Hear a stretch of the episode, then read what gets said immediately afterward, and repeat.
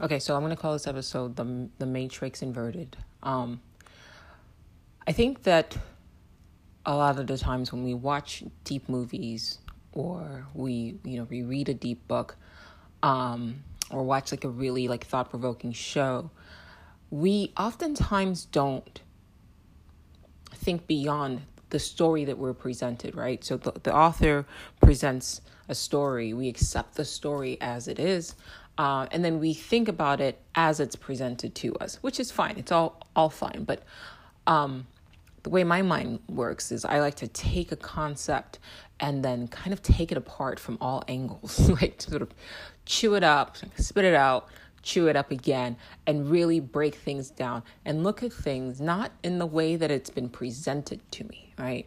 Um, I'm a big fan of not just accepting things at face value, not accepting reality at face value, not accepting people at face value, not accepting anything at face value. Question everything. Okay. So the other day, I, I sometimes sit and just kind of write my thoughts out when I'm not, you know, able to sort of record um, an episode. And uh, I've been, the reason why it's taken me so long to record a new episode is because I've been kind of playing in my mind of what I wanted this episode to be about. I'd said in the Discord channel, um, please check my solo.to um, link on my TikTok. And probably I'll try to remember to put it in the description in the in this video as well for the link to the Discord channel. We just started kind of promoting it. I had it, I set it up like the beginning of the year, and I didn't realize why I was setting it up for because at the beginning of the year I was not like on TikTok because I was like, eh, it's like a like a bootleg Vine, so I didn't want to mess with it. And then like I think March, I was like, all right, let me just try this TikTok thing. It was February or March of this year, 2021, and you know now I am where I am. So, um, I'm going to slowly start kind of getting people into there because I want to kind of form a tribe and have people who feel like, you know, they don't have anybody to discuss this stuff with, um, to find people that they can discuss this stuff with. I think that that would be fun. I, I need to do a better job of um, promoting it, and I, I definitely will. Um, will do. So I will put that on myself. So, but um, I said in the channel, I said, you know, what I want to talk about is the myth of the one, the myth of the hero, and why we shouldn't root for the chosen one and why we shouldn't root for the heroes. Now it sounds weird, right? Because it's a it's counter it's a counter narrative to what we have been sort of programmed right with. But I, I once again I, I implore you to challenge everything because in the very word program is essentially by definition it's a set of rigid ideas that controls your your mind controls your behavior controls your perspective right so the way you sort of break yourself free from the shackles of control is especially when it's a mental control, right? Like if it's a physical, you know, um, control, it's a, like you're chained or whatever. At least you can see it, right? But mental controls are, are quite different. So the way you control, the way you sort of undo shackles of the mind is by using your mind, right? So if you're physically bound, you use your physical body to try to, you know, loose yourself, to unbind yourself. But if you're mentally bound, then you use your mind to sort of, you know, free yourself, um, if you can. Um, so as I was writing, I had this thought. I said, I wrote it out and I said, you know, the author, the author is an authority figure. And actually, as I was writing that down, I was like, holy shit, there's authority like author is an authority and i really like i needed to sit and really think about that um, and what that means. I meant to um, look up the etymology of the word uh, authority and author um, and i didn't um, but i will maybe the next, next episode. Doesn't matter. It's not pertinent to what i'm about to discuss right now but just listen okay? The author is an authority figure. The author is controlling the narrative, right? The author controls the narrative and thus the perspective of what you see, you as the viewer see, or you as the reader sees, right? They show only the bad sides of the villain, um, and they show only the good sides of the hero, thus framing and ultimately controlling the way you see the story, the villain, and the hero. Okay? Now, an exercise in mental flexibility is to switch your perspective. Yeah? So the next time you're watching a show or a movie, don't just automatically root for the hero, right? Don't automatically just root for the victor, right? There's there's things that they do even with writing, right? There's a book called Save the Cat. It basically tells you that there's these psychological things that you can do when you're writing a story to make your audience automatically identify with the hero. Um, one of the things that they have you do is just have it you know have the main character. If it's, if you know that that character is a hero you want to like manipulate your audience. I mean it is manipulation but if you want to manipulate your audience into caring for the main character you have them save a cat or do something sweet like you know help a little old lady. You know what i mean? Um and so like little cues it's uh it's interesting um i just as i said help a little old lady i remember the scene which is what this episode's going to be about i'm going to really kind of break down and analyze the matrix but like inverted from a different perspective than what was presented but in the scene when uh, neo is taken in and he meets with uh, Mr. Uh, Smith or Agent Smith. Um, Agent Smith says, like, um, you, you know, Thomas Anderson pays his taxes, and then he says he you help your little old lady take out the trash. Okay, that is meant that that is a save the cat moment. It's meant to get the audience, whether or not they're aware of it, it's meant to get the audience to sort of like the main character, to root for him. Oh, he helps his, you know, this little old lady um, kind of take out the trash. So that's a save the cat moment. And they, they do this all the time um, in shows. I think the next time you're watching a show for the first time, pay attention because um, that's you know but that's the author essentially exercising its authority over you the viewer to get you to root for the characters that they want you to root for. It's so funny um, that um, i guess it doesn't really work for me or maybe i'm just a different kind of cat but i, I should I, I should at least start by saying that um, when i say the next time you watch a show I mean like a normal show, like like a sci-fi show or a fantasy show. I don't know if necessarily if you're watching like a show about like a person who's terrible. Like it's clearly a horrible character. Like it's a one dimensional character that is just evil all around and just like badly written. Um, I'm not saying like root for a fucking like rapist or like a pedophile or something like that. Like that's not what I mean. People have a tendency when like people say things to just go to the fucking extreme. That that's not what I mean. Okay. Um, I'll give you an, an example.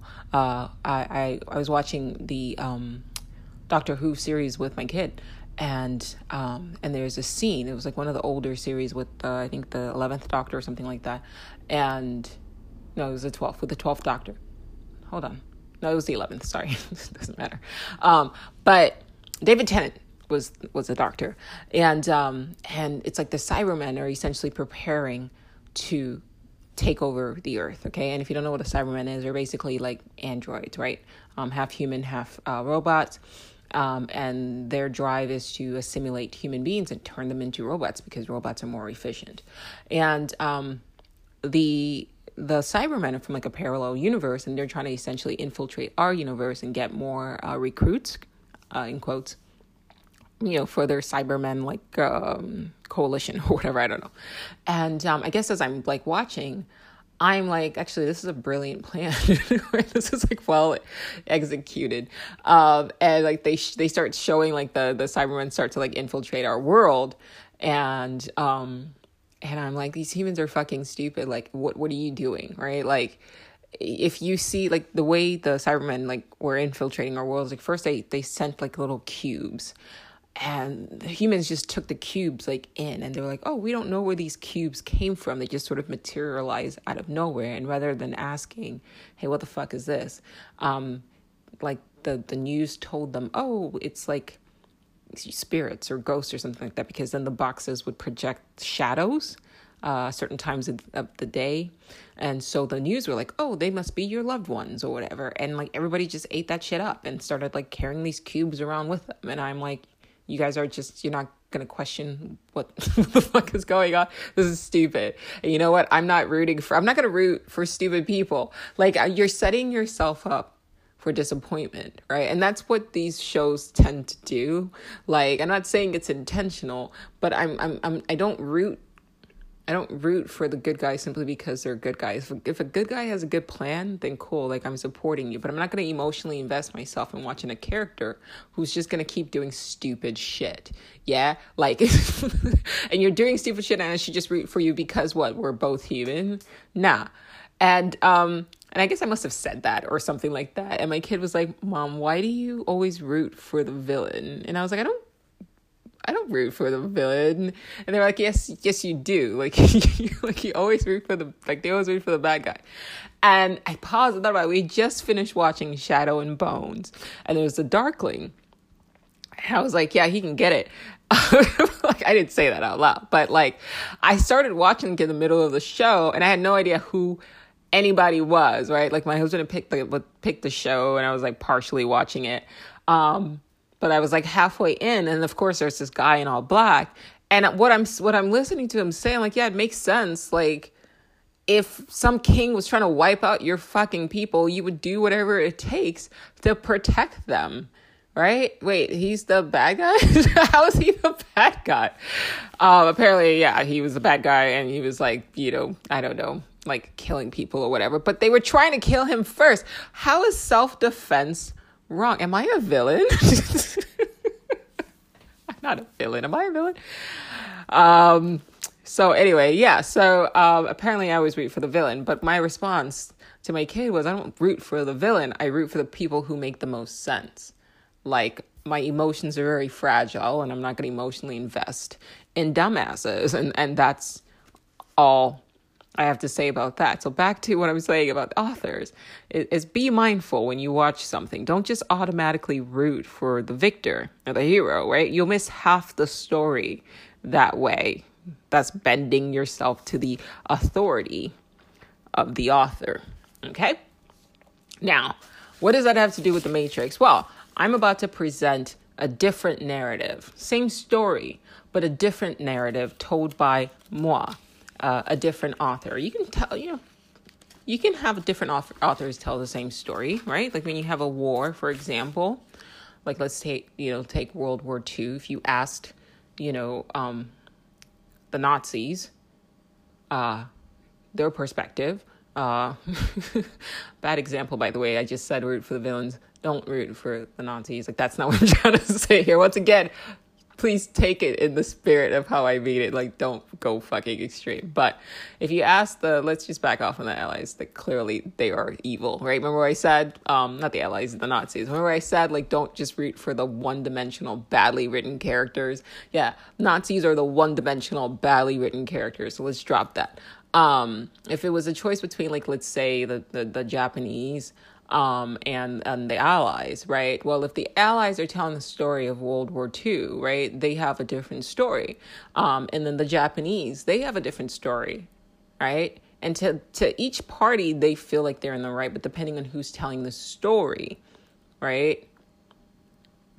That will depend on who the villain is and who you know. That will determine rather who the villain is and who uh, who's the hero. Okay, so now let's start. Let's start with Neo. We are told when we watch The Matrix, most people, I mean, unless you're like deep diving into The Matrix and then like spend a lot of time thinking about this shit um, more than normal, most people uh, would identify Morpheus, Neo, Trinity as even the Oracle um, as the good guys, and um, and the agent, the architect, uh, as the bad guy, because that's how the story um, was written for the viewers to perceive. And I would like to challenge that perception. I would like to first start by saying that Neo was no hero um, at all. Uh, Neo was some guy living in the fringe of society. He had no emotional or social like connections to anybody in the simulation in the Matrix, and he literally was just a passive character who things just happened too. And for a person who, you know, called himself a nihilist, who basically prided himself in being this free individual, none of his actions were done, like were freely chosen. He was actually being manipulated from the start by the machines. And uh, at the end of this, I'll actually tell you why I don't even think that he was a human being at all, or at least he's not fully human.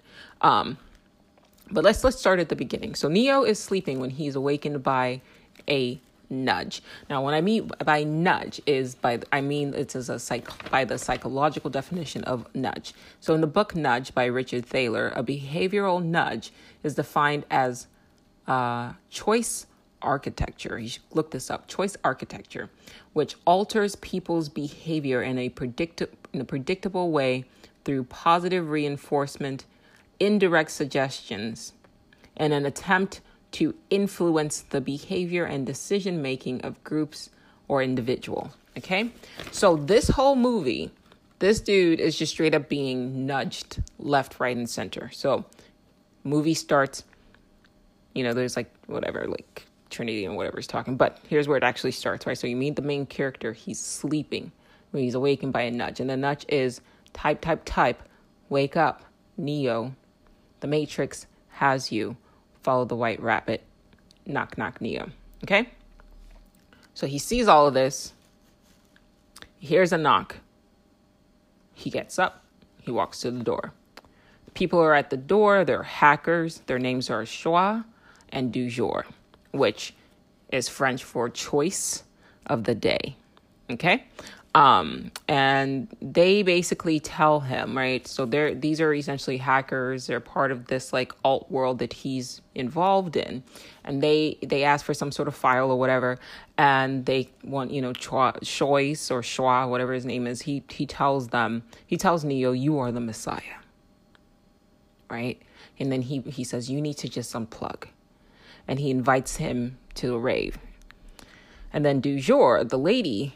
Um, raver uh, or hacker or whatever, um, she turns and Neo sees the white rabbit tattoo and he essentially just blindly follows the prompt. So at first he was like, I don't want to go to this rave. But then, because of some random typing on his computer, he, quote, chooses to follow the lady with the white rabbit tattoo. That is not a choice. That is uh, a series of actions that uh, he's kind of gone under uh, that was instigated by some random person that texted him, you know, and called him by his hacker name, which once again he triggered his ego, right? So let's start with this. So that not once again, but that starts with his ego. So he's at the rave, standing there, kind of watching everything. Once again, kind of apart right? He's not really he doesn't have any like friends, you know, I mean these raver guys whatever, like they they're not really his friends, right? They invite him to a party, but he's not really like part of them. He's not part of anything. He's a loner. Yeah? Um which is why I think he's targeted in the first place, but that's we'll deal with that later on. Um Trinity approaches him and tells him tells him what he's been searching for. Okay? And he doesn't question it she goes, You've been searching for the Matrix. And he's like, Oh, okay, cool. Um, and he just kind of goes with it. The next scene, he wakes up, he goes to a job that he hates. So he hates his job, yet he keeps going to it. Not sure where the choice is there, right? How he claims to be free, and yet so far, like in the beginning of the of the movie, right, he is told to wake up and he wakes up. He's told to go to his door by the knock right? Knock, knock, Neo, and then there's a knock. He's told to follow the white rabbit. He goes to to the rave, right? Uh, he meets Neo, who tells him what he's searching for, and no, nowhere does he question any of this. So he wakes up. He now goes to the job he hates, and he's late. And his his um his boss says, "I give you some choices. You can either choose to be work on time, or you can lose this job." Is that really a choice? That's not really a choice, right? It's a threat. It's saying if you don't do this thing, um, you're going to get fired. It's presented like a choice, right? So that Neo feels like he has, I guess, some element of control, some semblance of control over his life, but it's a threat. Okay, so here we start sort of, you see the author start essentially playing with the illusion of choice. Okay, so now he goes to his desk and he's sitting at his desk and the computer is off, he's not working. I guess that is his act of rebellion, right? Well, I'm going to sit here, but I'm not going to turn. I'm not going to turn on my computer. I'm just going to sit here. And once again, you look at his cubicle, and there's no there's no personal effects. He has no pictures of friends, no pictures of family, no like not even like a degree. It's, he's just like in a fucking cubicle, staring at a at a turned off computer, right? And at that point it almost feels like he's just waiting for something to happen to him which literally that's this whole like this like that's his life right? It's just it's just him waiting for something to happen to him. So i see sitting there pouting uh right? This is our hero. He's sitting there pouting at his desk. Um, he gets a package out of nowhere and it's addressed to him. And the person says, Are you Neo? Uh, the delivery person says, Are you Neo? Which is his alter ego, right? His name for his alter ego. And um, he says, Yes. And so in the package, he gets a phone. Okay. And then the phone rings. And right off the bat, he's met with a command. Once again, this time it's a voice, right? And the voice is saying Neo, right? If you don't leave now, you will essentially be arrested. So now he's being commanded by some disembodied voice on the phone who is basically has now frightened him. So now fear is another sort of like coercive nudge that is used to manipulate his behavior to go to the scaffolding. Okay, so he's told somebody's coming to get you, and uh, if you don't run away right now, uh, they will come and get you. He doesn't know who's coming for him. It's just this voice from some random stranger telling him, "Hey, they're coming for you," and you have to go out to the window. So he like goes out the window, and then he's like, "Wait, I'm afraid of heights." So then he goes back in, and he's now arrested. And this is where he felt he first meets um, the agents for the first time. Now, bear in mind that this is important that he has a fear of heights, but he also has a fear of being captured. So you have two conflicting fears. And ultimately, the fear of height and essentially dying supersedes his fear of being captured. So it's now his fear, right? And that those are instincts that are driving his behavior. And when you are fearful, you're not really in control of yourself. Okay. So just bear in all in his mind. So he's just sort of reacting. It's just cause and effect. He's just reacting to things that are happening to him. Okay. So now we we see him now in the room where he's in custody. He's waiting for the agents to come and interrogate him. But bear in mind that when they show the scene of him in the room, there's first they showed a bunch of little monitors and if you remember from the later movies those little monitors are actually the monitors of the architect so that tells you without telling you that he is being watched by the architect now every little scene in the little TVs are him doing the exact same thing. Okay, so that becomes important later on, and I'm going to get back to that. Okay, um, but right now he's just sitting there. He's not, you know, each each TV just has him sitting there. So it's it's apparent then it should be apparent that he's just being monitored. That's it. Okay. Um and as he's sitting, he meets the agents. And Agent Smith explains that Neo's like dichotomy to us, the audience. And he says, on one hand, you have Tom Anderson, the law abiding citizen who helps little old ladies take out the trash. Okay. On the other hand, you have lawbreaker Neo, so now we have this dichotomy, which this show, this movie plays a lot with, right? But it, it's kind of telling you that a person can be two things in one, right? Two c- contradictory things in one. Right? You have one guy who works, you know, a regular nine to five job, and then on the other hand, he's like breaking the law more or less, and he's essentially given a choice that's once again not a choice, it's a threat, right? You can either get a fresh start if you help capture Morpheus, right? So all of the crimes that he has committed as Neo can be forgiven if he helps capture Morpheus. But bear in mind that that would also have meant that he would have given up everything that he has established to establish himself as Neo. Bear in mind also that you can tell by the bareness of his office that he is more Neo than Tom Anderson, right? Uh, Tom Anderson is essentially just a means to an end. Tom Anderson is just sort of a shell of his character. He feels more like Neo than he does, you know, Tom Anderson. And you can tell because he's not even committed to his office, right? There's no there's no personal effects. He doesn't have books there. He doesn't like anything. It's just it's just a desk. It's just it's it's performative in a way. It just serves a function. So when the agent tells him, when Agent Smith tells him, you can you have a choice here where we will wipe everything that you are as Neo, right? Essentially, uh, we'll wipe all of that away, right? If you snitch for us and essentially become, uh, uh, help us find Morpheus, yeah? And then you get to be Mr. Anderson. But he doesn't want to be Mr. Anderson. So that's not really a choice. And also bear in mind that he's saying the alter the alternative is you just go to jail. So it's a threat, right? Now, at this point, he has no idea. I mean, there's been some weird things kind of going on where he's sort of like he kind of could dismiss them as you know coincidences or whatever. But um, he thinks he's in custody of like you know FBI or something like that. So he goes, you know, I know my rights, and he flips off the agent, and then he you know asks for his call or whatever at that moment in time, shit gets real, but also fake, right? Like his lips seal and he's held down and and the tracking device is like inserted into his belly. It's not just like a regular, obviously you guys have seen it. It's like a scorpion thing that's moving. It's mechanical, but um yeah, that definitely gets, you know, shoved into his stomach and then the next scene he wakes up and is in, a, in his in, he is in his room.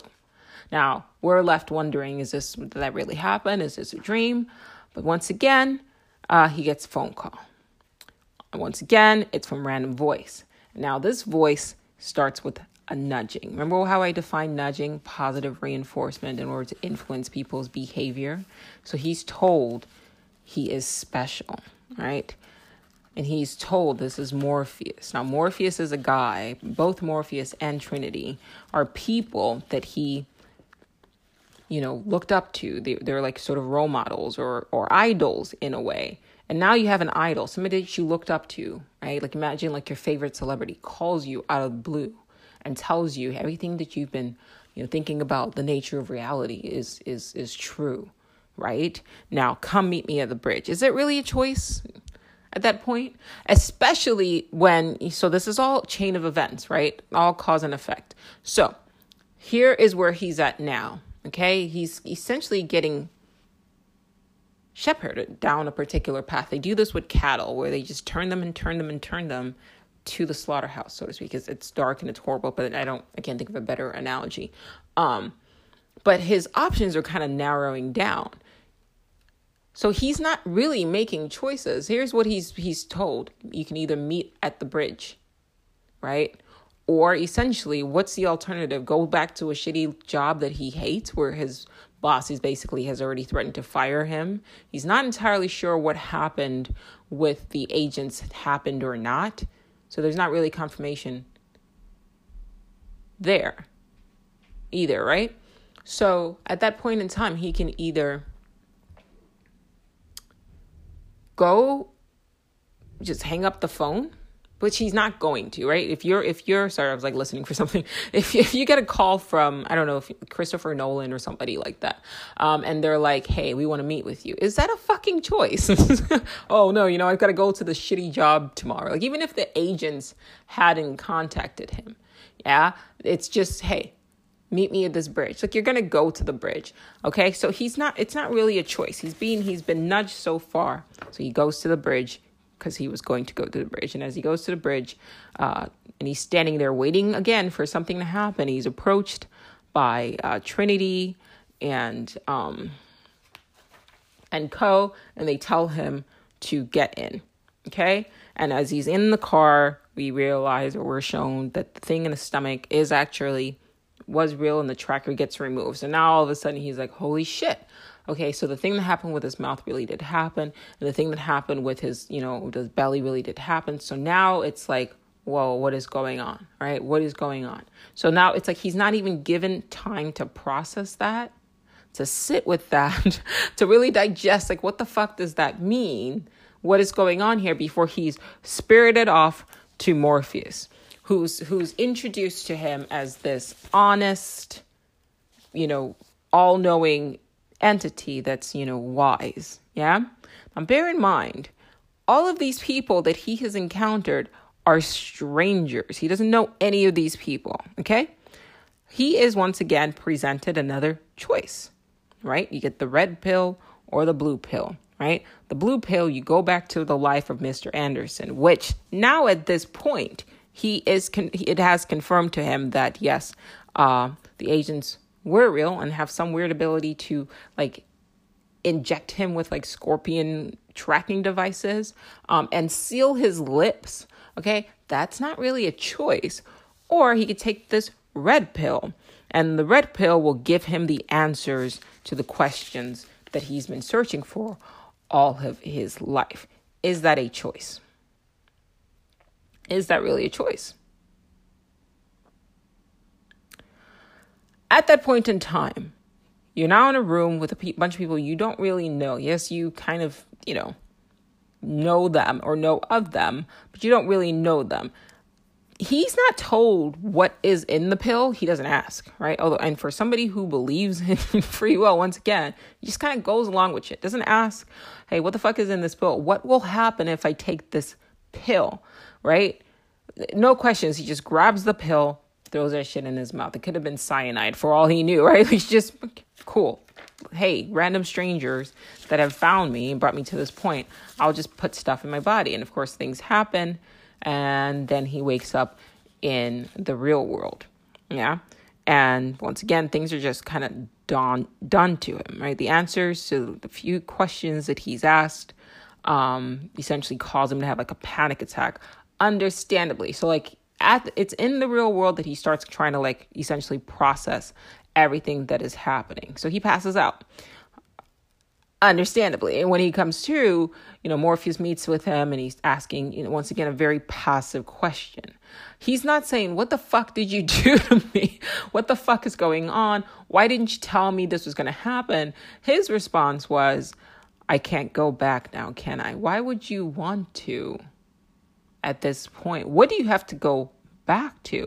That is a weird question for somebody who considers himself to be free. If everything that he's been that has he's been through is true, why would you really want to go back? And and Morpheus answers, "No, you cannot go back." And the logical question is, why would you want to? Right? Although I'm not certain that was even true that he couldn't go back. I think that that was a lie because clearly they go back to the you know to the simulation. Um, but I also feel like that's a question that he should have asked. you know what I mean? Um, before making that choice, right? Okay. So now Neo's next told once again about the prophecy of the one. So he's all throughout this movie, he's being told that he's the one, and he's told about the prophecy of the one. People are throwing out words like Messiah and you're special and things of that nature. So now you've got this guy that you looked up to, this, you know, super hacker guy, mentor guy, um, that you looked up to, and now he's sitting and he's telling him that, you know, he's the one. Um, and then he just kind of casually mentions that, yes, and there may have been other ones before you how are you the one if you're the sixth? Um, that's not a question that he once again pauses to ask. He just sort of goes with it, right?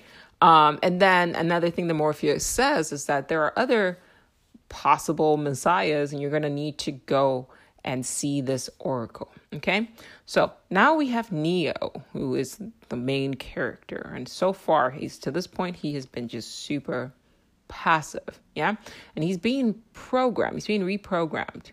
He is. I mean, this is, you know, the, all the time that I'm watching this, I can't help think that this feels very predatory. That Morpheus's actions feel very predatory. These are things that cult leaders do right? They they use religion to, or I should say, a belief system to essentially pull people who are in the fringes of society. Remember that scene where he's standing on the outside, even within the counterculture that he's involved with, he's still a fringe outside of a fringe. Right? Um, and and then he's introduced, he's reprogrammed with this new ideology, this new religion, right? And he's trained by Morpheus and told he is the Messiah and he believes that he is the one.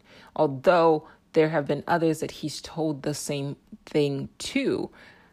And it never really crosses our hero's mind to ask once again, like, questions, or at the very least, the right questions, right? The story of the Savior is just another religion, which, as we know, and as Morpheus said, is just another element of the matrix. He tells us right now. So there's some people who have theorized that Zion is just another layer of the matrix. And there's a scene that I'll get to later that basically says that that kind of re keeps repeating that, right? So all he's done is traded in one element of control, which was the matrix, for another element of control, which was essentially the oracle. And I'll get to that. Um, the oracle using Morpheus and Trinity and the rest. But I'll get to that. Um, but you have billions of people who are otherwise sitting on their hands, right? Living their lives according to myths, right? And the myth is there is a one, right? There is a Messiah. And all you've got to do is just wait, and somebody will come and rescue you right?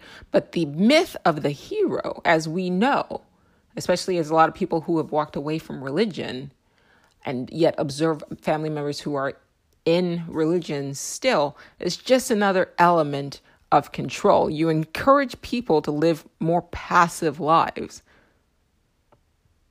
and waiting for somebody to save them. And what you're doing is also you're priming people's minds so that when a strong personality comes, right? A narcissistic personality comes, like a like a Hitler or like a like a Trump, um, who even like even though the, the Bible kind of says, okay, that's the Messiah, how many or not the Messiah, the uh, Antichrist, how many people have the same the very same people who believe in the Bible elevated and still do elevate a person like Trump who presents a lot of characteristics of what their Bible would call the Antichrist, but they treat him like he's the chosen one. That's not even their fault.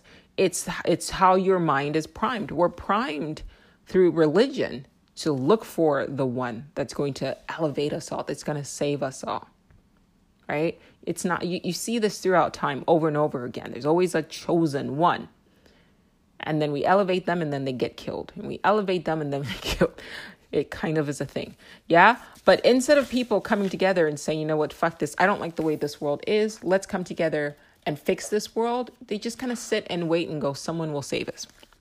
That is just one more element of control. And we're seeing that here now, except it's Morpheus imposing that ideology on who is supposed to be our hero.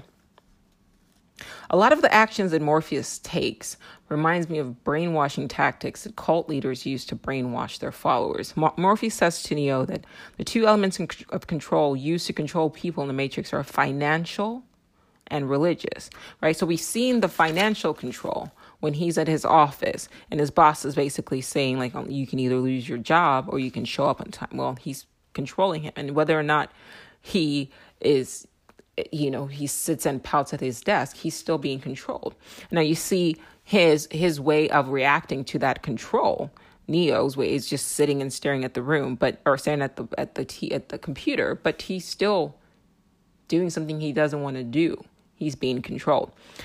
There's another scene where morpheus straight up says to him he says the matrix is a system control. It's everywhere. It's in this very room right now. And Morpheus says that to Neo when it's just the two of them together, which once again, if Neo was like a sort of a critical thinker, um, he might pause and kind of raise an eyebrow, like, wait a minute, I don't know this guy. And let's think about everything that has led me to this point right now. But he's trying to indoctrinate Neo with a new religion, with a new set of beliefs, which is just another layer of the matrix which is why I wonder, and I, am going to theorize, is whether or not Morpheus himself is just another program controlled by the machine, the way the Oracle and the Architect are programs. Okay, but I'll get back to I'll get back to that later. So Cypher says to Neo, "Why didn't I take the blue pill?" Now, the author of the story wants us to look at Cypher as a villain. It's very, it's very, you know, the dichotomies are very are limiting, right? If you view everything and, and we're programmed to, as we're programmed to do as good versus bad, we see this happen all the time, right? So even with the media, it, in politics, you have good versus bad, Democrats versus Republicans, right?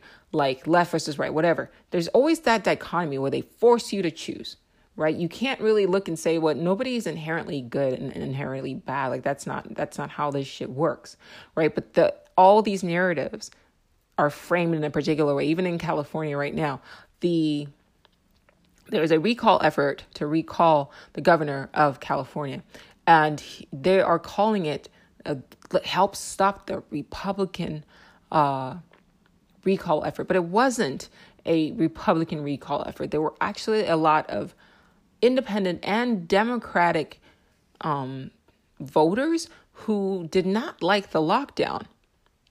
But the media is making it seem like, no, no, no, this is just the Republicans' way of retaliating for losing to, you know, to Biden. And that's just not the case.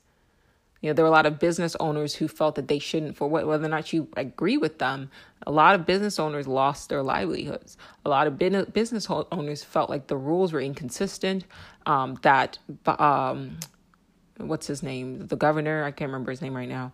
Um, he was playing by a double standard. Like this dude was telling people to shut down their businesses but he kept his restaurant open get what i mean? Like there's a lot of weird stuff that was happening that people thought was hip- hypocritical. And so they signed the recall effect the um, effort effort rather. There were there were parents who felt like their kids should have been in school. So they joined on that. It wasn't a purely oh, it's just like vindictive, like the way they're trying to make it seem. But that's the problem when you sit back and you passively digest information the way we are passively programmed, right? They force you to look at everything as just good versus evil, black versus white, so that they can paint a different narrative. So when you look at Cypher, I'm not saying that Cypher was a hero of the story. Clearly, he's not. But the authors shaped the story. They want you to think that he was a bad guy. And I'm also not saying that the Wachowskis are intentionally trying to like you know, force you to see things in a way. So that's not the point of this either, but just obviously hear me out. But um, I just want you to overall challenge what you perceive, okay? But here here's a here's a point. Here, here's a here's a question. He was he was given the same amount of choices, the same two choices, red pill, blue pill. All right, dude doesn't strike me as somebody who had a lot of friends or family because um, it it seems like the people that they target are people once again on the fringes that would just say fuck it, I have nothing else to lose, and disconnect. And if if the the one, the so-called one, was treated in the way that we we were shown, where basically he wasn't really given an option or told like this is what would happen if you take this pill, right? Um, it was just sort of like a forced choice in a way. It was an illusion right? I can understand waking up in a world like that literally is a this like it's just like dystopia. Now all you're doing is just trying to survive and going, fuck, what did I sign up for? Because he was not given the information. I watched uh, a video on YouTube uh, that talked about how uh, game programmers, computer programmers who program games, um, how they essentially create the illusion of choice in in uh in game like video games which is very interesting. You should check it out. I can't think of the title of it right now. Um but i think if you type in like the illusion of choice um in games or whatever you'll see like a talk on it. It's like 20 something minutes long. But uh, in it, the, the, the guy said information is the currency of choice. In order for you to make informed choices, you need information. They didn't give this dude a choice like it, or I should say, didn't give him information to aid in his choice. A bunch of shit happened. They preyed on his natural, a, a person like that, their natural sort of suspicion about the nature of reality, which would be essentially people like us who are just like, okay, something's not fucking right right and then like imagine like you're sitting I had, I had this conversation with my with my cousin and he was like would you we were i asked him i said would you have would you have taken the pill if you were made with a choice and he was like, probably. I said, do you think I would have taken the pill? He's like, no. Because first of all, you'd been like, what the fuck is in this? right? Second, it says gluten free. Is this organic? Yeah, I would fucking have questions. Yeah, I'm not gonna, you just, I just met you. Okay, cool. Thank you for confirming that, you know, this reality is a false construct. I was like 99% sure that it was. Um, because of all the shit that I've read and like literally everything that points to that. So thank you for confirming that. But honestly, when the agents hijacked me and put some shit in my belly and then sealed my lips when I was fucking talking, that was all the confirmation that I need. I don't know you guys. Can I have a minute?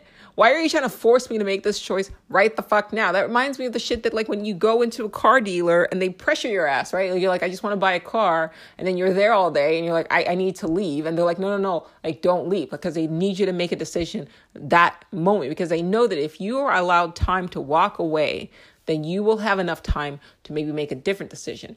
These are sales tactics. These are this is manipulation. And so I understand Cypher being like, man, fuck this noise fuck these people, fuck Trinity, right? Like, obviously, he's a little stir crazy. He's on a fucking ship with people that, like, he, I don't even think he really, clearly, he doesn't like because he sold their asses out, right? So he's on a ship. He was in Earth minding his own business. He got the answers he wants, but now, like, he's in this world and we're told that he's a bad guy. Is he a bad guy or is he just a human being in a situation that he, like, where he regrets? I'm not saying that I would, like, sell out my fucking, like, shipmates. However, like if I were, but I wouldn't be in that situation in the first place. Like they said that, um, I think in the comics that there was a, a hacker who, when she was presented the choice, she chose the blue pill and then she ended up driving herself crazy, um, because she always wondered what, you know, if she would have taken the red pill. I wouldn't. That's not me. I don't live like that. Like I already kind of understand. Like I already live under the premise that whatever's gonna be will be. Like I don't control shit. So if I for some reason made a choice to pick the blue pill, right? Then I'm not going to sit back. Like, I got the answers that I want. We are in a simulation. Now, what am I going to do with that information? I don't know. I'm going to try to find some cheat codes or something. Like, I'm not given the option to look to see what what am I leaving for. Like, imagine you left Earth right? You left the simulation and outside is just a lake of fucking fire, right? You're just burning for all eternity. Uh, maybe you might have second choice, you know, like second thoughts. Okay. So, but we're, we're Cypher is presented as this like Judas character because he betrayed his friends or whatever. But is it really his fault when you're, when you start to see everything from a different light? None of the recruits to Morpheus cult. I'm just gonna that's what I'm gonna call it now. It's a cult from this point on. They were they weren't giving much information to help facilitate their decision, right? This was because the members of, of Morpheus's cult didn't actually want them to make a choice that was contrary to what they wanted them to do. Okay? Now, up until now, you, the viewer of this movie, you've been controlled, seduced, mind you, by the myth of the hero, right? The illusion of choice. Because you're watching this with this sort of preconceived sort of mindsets that we've been programmed with, right? Like, oh, that's the good guy, we root for, for, we root for the good guy. That's the bad guy, we root for the guy, bad guy. Oh, he's the hero, so everything he's doing, he's choosing. And we ignore. Remember how I said if you if you view things in one way you miss half the story so we ignore we don't question all this other shit that's kind of going on in the fringes and you know on the on the on the sidelines so to speak because you're missing half the story and so up until now a lot of people listening to this i mean maybe partially but not maybe to this depth because i hadn't thought about it to this depth either until i decided to kind of do a deep dive again but looking at things from a different perspective and i'm I, you know i'm a pretty deep thinker um but I never really questioned it. But it, once again, it's been it been it had been a long time since I watched it you know, like before I'd read all I'd read, you know, in philosophy and things of that nature. So, um, but you never really question is really is Neo really the hero? Is Morpheus really a hero? I mean, you just knew that Morpheus was the good guy, right? You just knew that Cypher was just straight up evil, right? You just unquestionably accepted the perspective that was essentially imposed on you by the authority of the story's author. Okay? Now let's move on to the oracle. If the future only has one possible outcome, why does the oracle need to exist or to play any part in ensuring a particular outcome? Why is she even there? let me talk about the Oracle for example, for for a second. She is a computer program. Okay, so do you remember when the one character says, "Are you looking at me, Neo, or are you looking at the lady in the red dress?" Understand what this means. That the programs will and are willing to take on any form they see fit that will ensure or facilitate the manipulation of the human beings. A program, so we know at this point, or we, I mean, at this point, as in like us, the viewers, not the characters in the show, but we, us, the viewers, know at this point that the Oracle is a program. She's an AI. She's part of the game. She she takes on though this character. Why does she take on the character of this mother, this nanny sort of like, you know, like curvy, like she bakes cookies, she's got an apron, you know, like just sweet little old lady trope kind of thing, right? Like that's intentional. That is intentional. Right? And and and I would argue that the oracle and the art- architect, like any other computer program, are only capable of perceiving all probable realities. She actually, Oracle actually hinted at this when um, Neo was talking to her after his encounter with the architect. And she says, like, he can't, there's only certain things that he can see. And what makes her dangerous is that, unlike the architect, the architect can only, like, he can only see the different outcomes and can only see probabilities, all probable um, outcomes because he's just logical, right? And he's kind of one dimensional in a way. She's intuitive and she, quote, plays a dangerous game, which is what the architect said to her at the end of the movies. Um, she wants to, she she takes the steps that are necessary to ensure the outcome that she wants and that is the difference between both of the characters, okay? So I'll say this again. I would argue that the Oracle and the Architect, like any other computer programs, are only capable of perceiving probable realities, right? And their ultimate goal is to manipulate human beings into performing actions that increase the likelihood of a particular outcome. So back to Neo. We are halfway through this movie now, and I've yet to see the so called hero making any choices that he hasn't been nudged, coerced, or straight up manipulated into. Doesn't get any better. He gets to the oracle's door and is once again presented with the illusion of choice. Morpheus says to him, I can show you the door, but you have to choose to walk in, or something to that effect.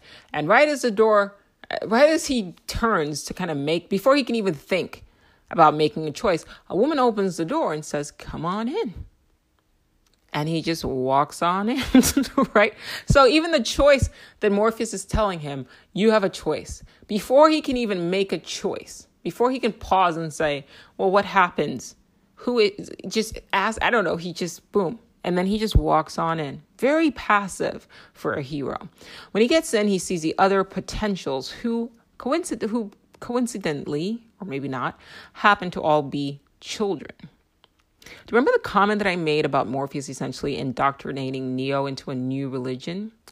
Bear in mind that the reason why most people practice the religions that they do now is because they were indoctrinated at a period of their lives when they had no natural defenses against it. They didn't have information. Remember, I said information is the currency of choice.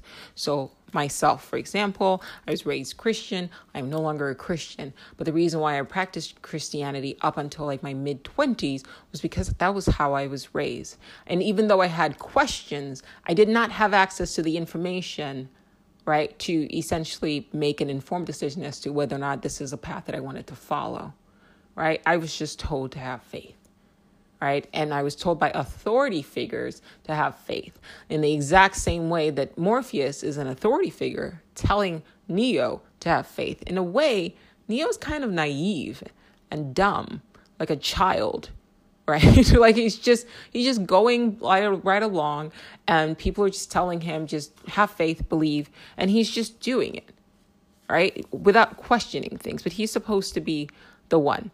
Okay? He's supposed to be our hero right?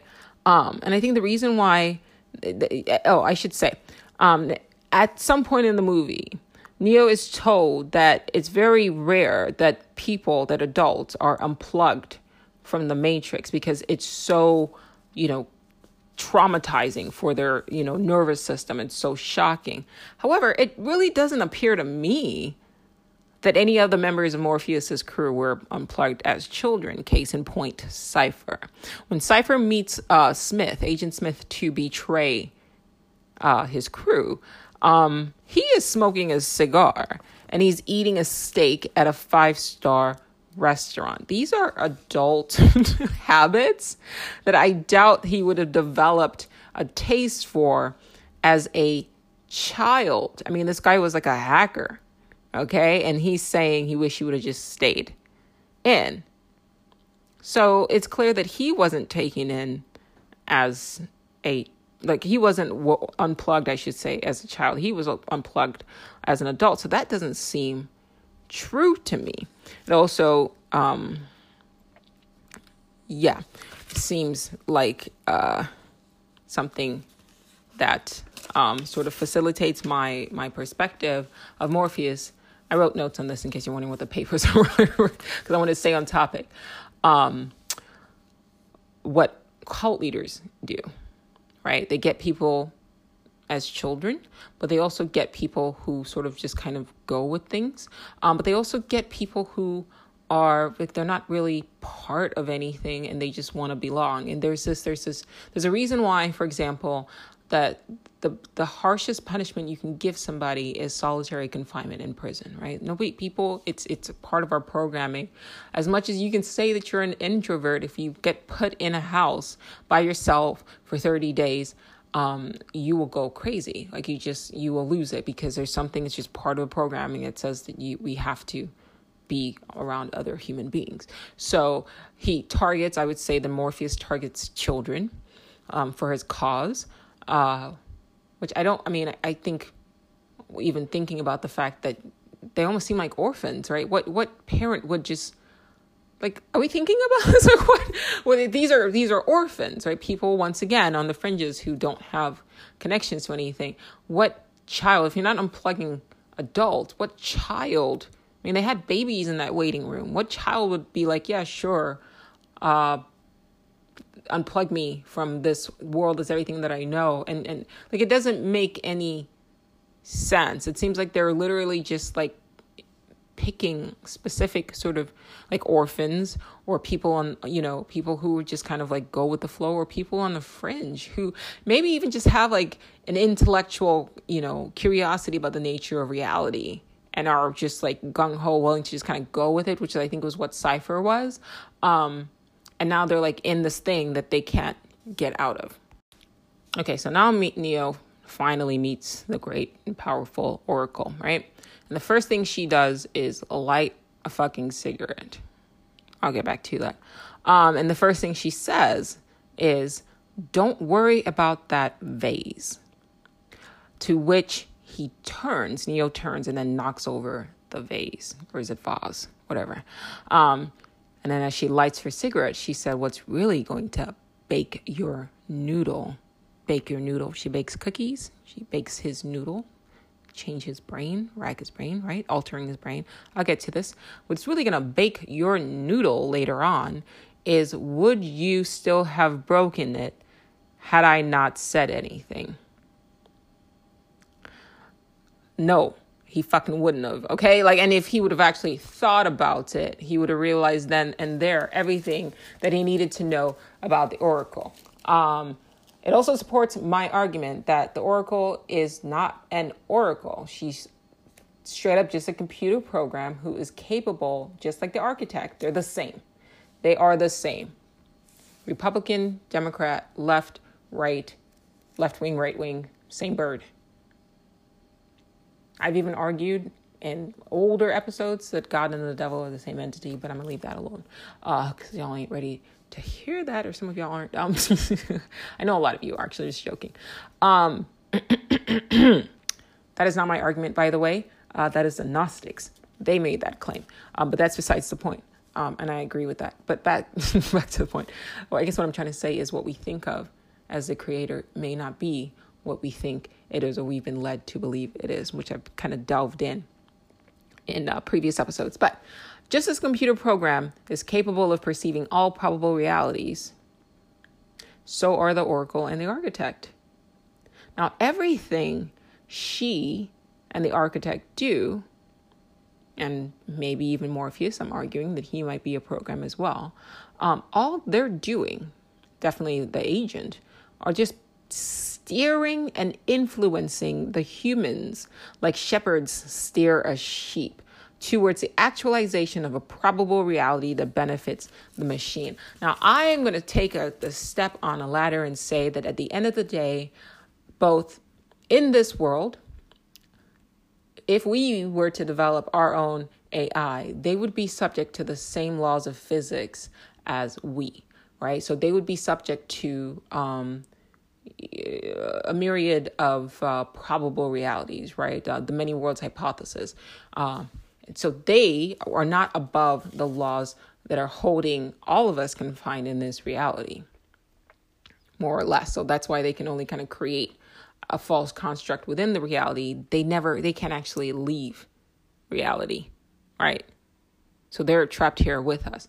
Um, and I will say that with enough input, um, into like a neural net slash uh, evolutionary um, algorithm um, program, uh, a, a, machine learning and an AI can essentially figure out all probable realities based on certain choices and in certain and and essentially influence behavior humans behavior in order to increase the likelihood of actualizing a particular outcome. So I've said that before, and I'm going to, I just, I'm basically repeating it, right? They are, they see all probable realities, right? They, they see the many worlds, Hugh Everett's many worlds, right?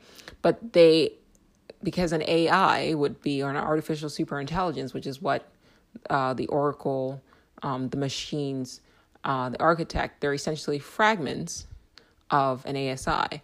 Uh, an all knowing entity would be like a God, capable of seeing all probable realities. But if you, tell, if you throw in the book God's Debris, you understand that um, they can only really see them as probabilities. What, what made the oracle different is that she just was willing to take the step further of going, yeah, I, I actually, I'm to take the steps I need to ensure a particular outcome, as opposed to the um, architect who's even him, his character was just as passive as uh, Neo. Okay, so no, he would not have broken the vase. I said all of that to say that no, the vase would not have broken had she not said anything. So that phrase within itself supports my argument that she is intentionally influencing the actions of not just Neo, but also Morpheus and Trinity in order to ensure a particular outcome, a specific outcome, a specific goal. And she is, and that should tell you that she is very much aware of the power her words have in shaping reality to her benefit. That is her power. That is the power of an oracle. You give it a question, it spits out an answer. Like an oracle is a computer program that answers questions. Now you create an intuitive oracle. How do we control the anomaly? Well, she spits out an answer. You give them the illusion of choice. And literally, entire movie is a demonstration of an oracle essentially showing you. It's a demonstration of, okay, this is what happens. This is how you control humanity, human beings. You give them the illusion of choice. And then she, she's doing what she has been programmed to do. She, that's all she can do, more or less, is what she's been programmed to do. It's just over time, over the six cycle, she has just become that much better. Machine learning, right? She's just become that much better at figuring out exactly how to do what she has been programmed to do.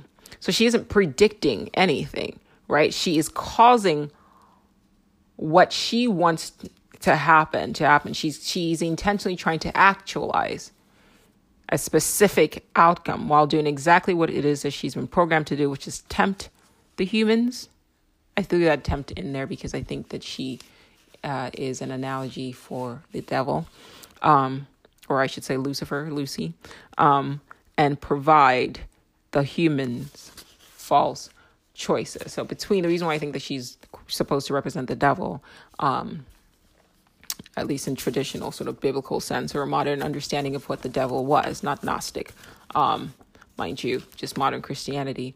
Um, she's smoking, uh, which is you know like a you know smoking like doesn't really serve any purpose, right? It's like sweets. Um, or cookies. They're not nutritional in value. It's like something like you just do because it feels good, right? Um, but she's smoking and she's offering sweets while planting the idea of desire, right, in the minds of both Trinity and Neo.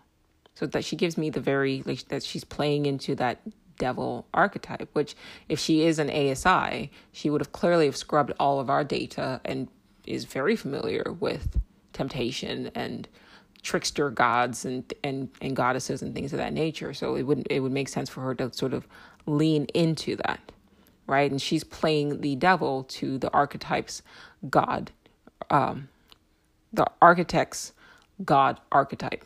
Okay, so they're two wings of the same bird, uh, opposite sides of the same coin. Gods and demons toying with humans within the false construct. So the oracle says. Um, being the one is like being in love. No one tells you you're in love. You just know it. Okay. I call bullshit. Um, okay. The reason I call bullshit is here we have, we have a lonely man with no ties to anything who's just been ripped from everything he has ever known and is now part of essentially a cult. It's a cult. Okay.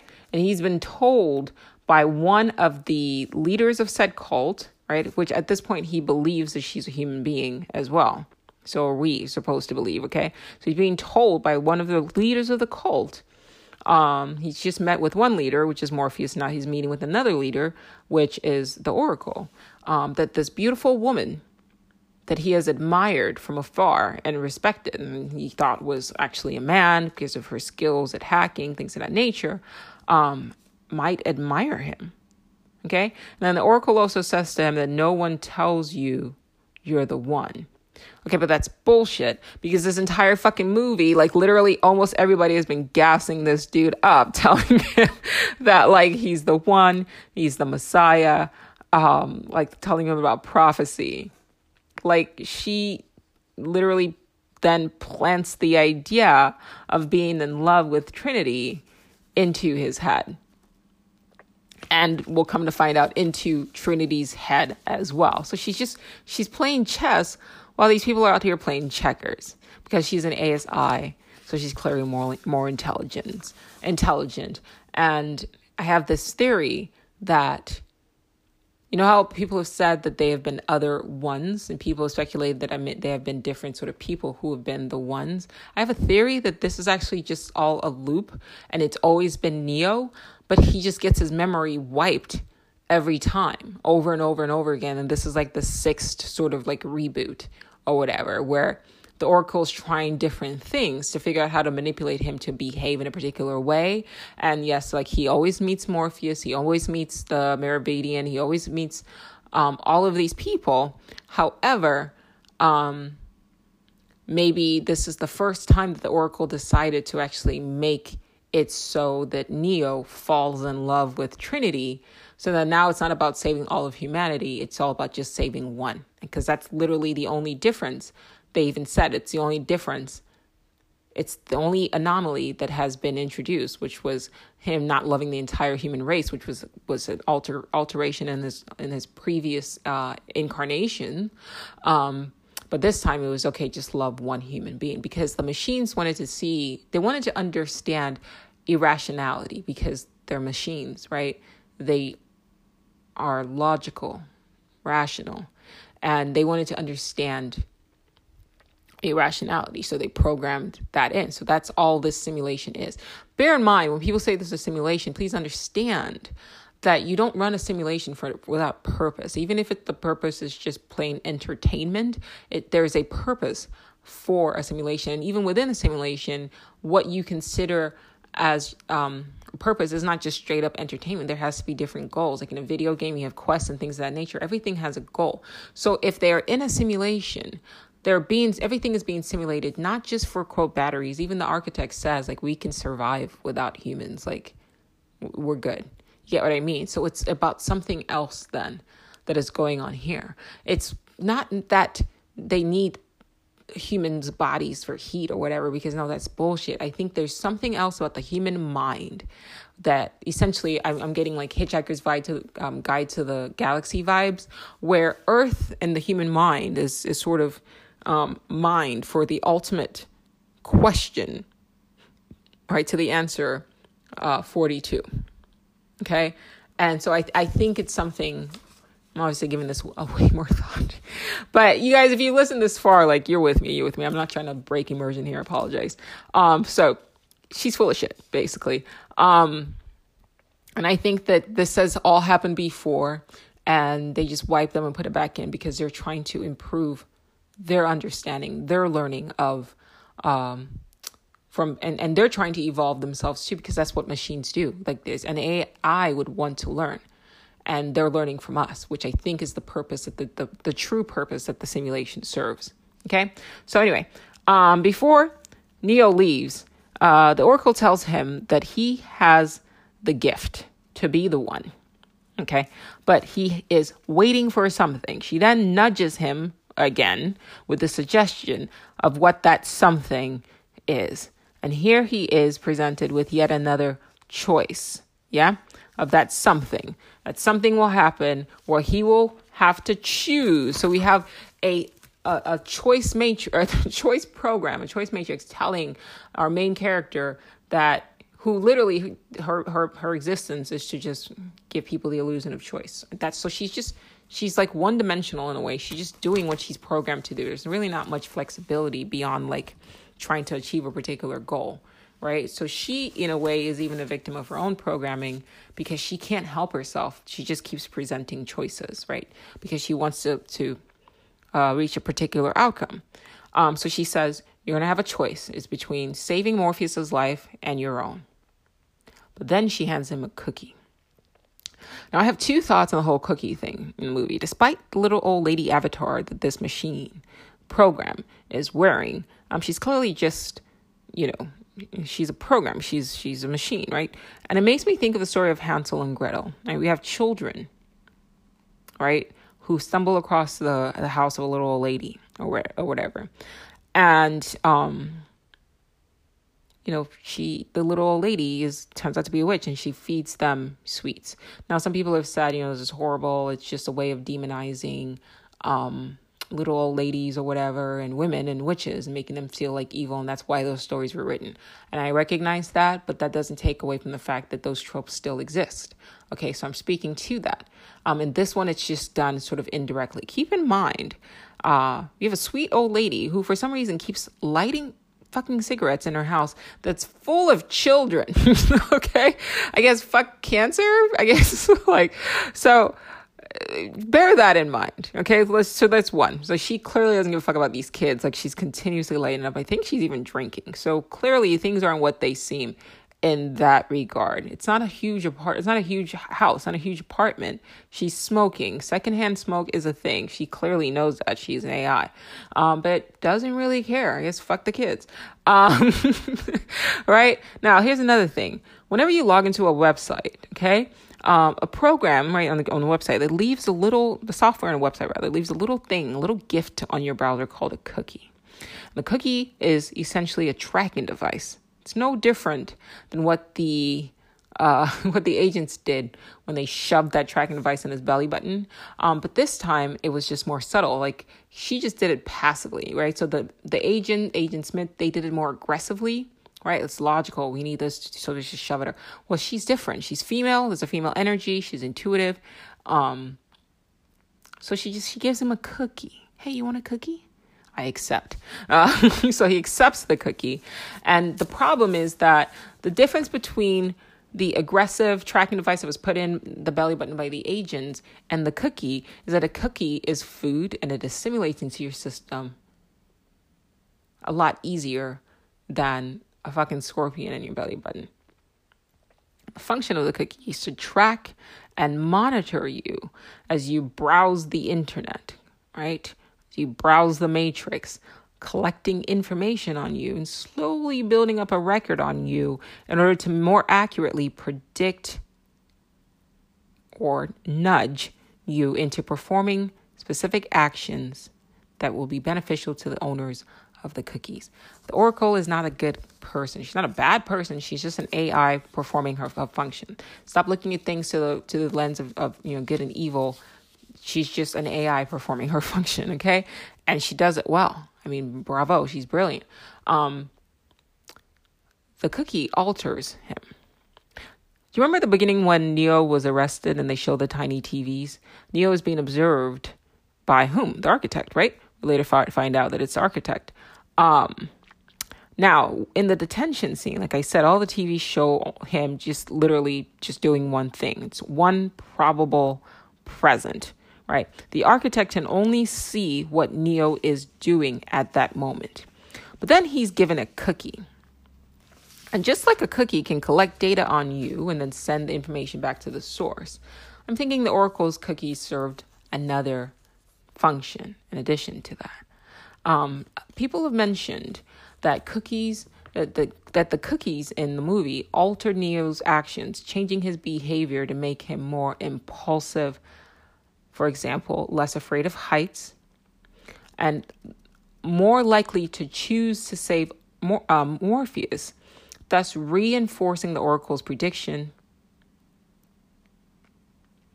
in the quote where he says, this thing he is waiting for that will make him believe that he's the one, right? Subsequently, increasing the oracle's control over him. Now, people didn't speculate all that much. They were just saying that the cookies changed his behavior. I added all the other stuff. But the reason why people believe the cookies altered his code or changed his behavior um, is because uh, in the, I think the second movie, when he meets with the Merovingian and he's telling Mer- Merovingian, I'm probably destroying that, um, is telling Neo, like, low key, he's indirectly trying to tell him, like, bro, you're being controlled, dude. Like, we've done this before. You keep doing the same thing. You keep coming here over and over again. And I keep telling the same thing. I know what you're going to do because you've done it over and over again. Your shit is predictable, which leads me to, which is what supports my theory that all of this has happened before mind you, um, because of the things that the Merovingian says. He then follows up with a demonstration. He takes a pie and he sends the pie to like a blonde lady in like a white or ivory dress or whatever. And she eats the pie and all of a sudden she becomes more impulsive, like her actions change. So people have said that that consumption of the pie by that lady was the Merovingians um, trying to essentially show him, show Neo that prog- that the programs can actually use food to influence human behavior to alter their code alter their behavior. But neo was just like and didn't get it. Um, which once again is why you look at everything right? Don't you you look at everything from everybody's perspective so you don't miss the story. You don't miss half of the story okay? Um, but once again without question this dude is given food and he just shoves it in his mouth. Hey, you want a cookie? Sure. And he shoves it in his mouth without thought.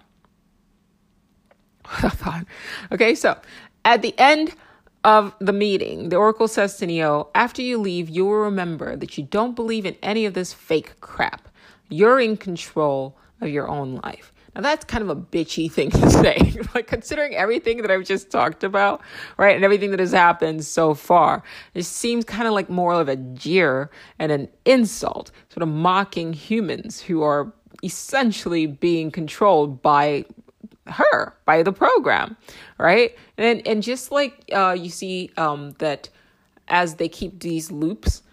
Um, and Agent Smith keeps getting exposed to humans, he starts to become more human. You start to also notice that even the machines are becoming a little bit more human. Like the, the oracle, like that jeer, like why would she even need to say that's kind of shitty thing to say? you know what I mean? While while you have the art the architect who's sort of removed from everything, uh, he's just sort of like himself, right? But when you have because but he's not interacting with anybody. He's just in a room isolated by himself, just observing everything. Whereas you have an intuitive program who, in order for her to be intuitive, she needs to be immersed with humans. So by by just a function of her program, she starts to kind of pick up some of our shitty habits. And um, one of her, you know, shitty habits that she picks up is understanding sarcasm and um, and jeering. Um, but yeah, so she's like mocking the whole thing, and um, I just thought it was kind of funny for her to say that. Um, particularly when her sole purpose is to keep humans in check by providing the illusion that they're free and in control of their own lives. She knows damn well that they're not. So, anyway, she's shitty. Uh, but I kind of like her. I don't know. anyway, now at this point, you need to understand that the agent, the architect, the oracle, and possibly Morpheus are not the good guys. In fact, the reason why I keep throwing Morpheus in there is because I think that Morpheus might think that he's human, but there's something called controlled opposition. Like I think that Morpheus might be like uh, like a program, like a new program, like a new, just like they updated the the agents.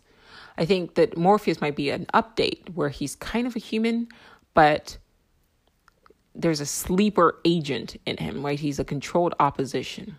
Because keep in mind what the architect said, like everything is like mathematic, mathematically tuned, like finely tuned.